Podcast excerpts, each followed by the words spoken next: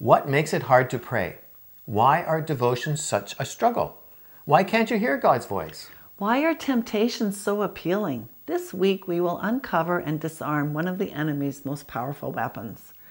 Welcome back to our Change How You Think weekly video podcast. If you'd like to hear from us every week, then subscribe to our videos on YouTube or click on the weekly video tab at the top of this page. Fill in the subscription form and you'll get our free self assessment ebook, Healthy Moods, along with your choice of mental, spiritual, or relationship information. Adam and Eve lived in a perfect world. Everything they needed was provided by God personally. So, how could they give in to temptation? How could King David, who wrote all those worshipful psalms, fall into sin with Bathsheba? Elijah called down fire from heaven, turned the nation to God, but then later the same day he wanted to die. What happened? In each case, they were distracted. They were distracted away from their relationship with God by temptations and dark thoughts that filled their mind. Distraction is one of Satan's most powerful weapons. If the enemy can distract you from your relationship with God and the truth of his love and closeness, you will become vulnerable to an attack on your mind. What happens when you try to have a quiet devotional time with God or read the Bible? Your mind fills with all the things you should be doing, so you race through it or give up. You've been distracted. What happens when you start to pray? Your mind goes anywhere but to the one you're praying to. You've been distracted. Do you wonder why sinful thoughts or temptations drop into your mind unexpectedly? They are attempts to distract you, so your imagination fills with those topics and leads you in the wrong direction.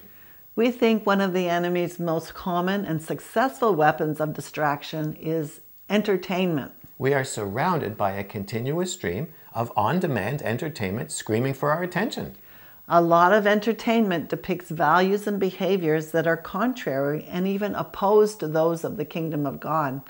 It's a not so subtle way of distracting and influencing believers to accept a secular lifestyle and consume their time. So, how can we win the battle against the enemy's distractions?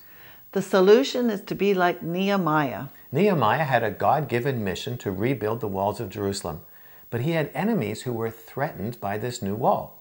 They repeatedly tried to distract Nehemiah to meet with so that he would meet with them and abandon the project. But Nehemiah refused to be distracted. His eyes were on his mission and he completed his assignment.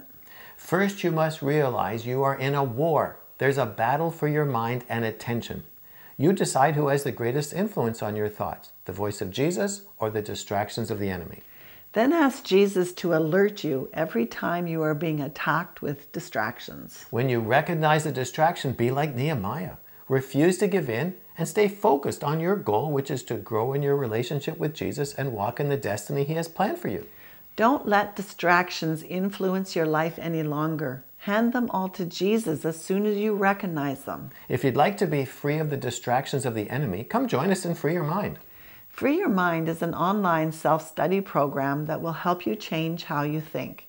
It will guide you through a pathway of healing mentally, spiritually, and emotionally. Through 15 minute videos, regular live group coaching calls, an online community forum, and 24 hour access to our entire video library, you can work at your own speed, anytime, from anywhere in the world, on any device, to begin the life changing transformation you've been looking for. You can learn more about it using the links below this video. We'll talk to you next week, but this week, become aware of how often you're being distracted.